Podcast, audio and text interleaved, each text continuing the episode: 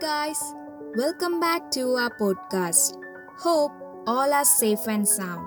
Three days left for the poetry contest. Hurry up and participate. Link is in the description below. Today, we are here which most of us can relate to.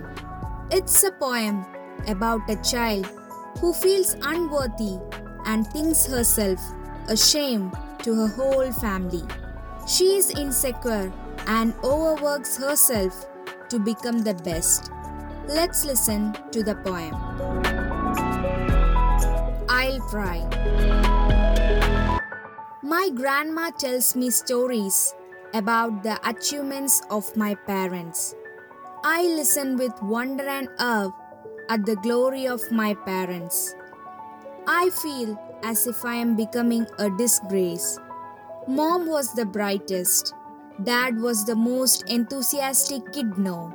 There is me, sitting in my room, not knowing what to do. I am afraid of letting everyone down.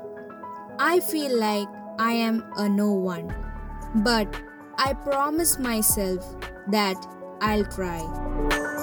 I'll try to be someone whom my family can be proud of and whose stories inspire people. I'll try. Hope you all enjoyed the poem. There are a lot of differences between the childhood times of our parents and ours. We can never expect the children of today to be of the same potential as the children of the past. The more the technology and the facilities advances, the more the competition and pressure over the children. They feel insecure about each and everything. Please try to understand and support your children. See you in the next episode. Bye. Take care.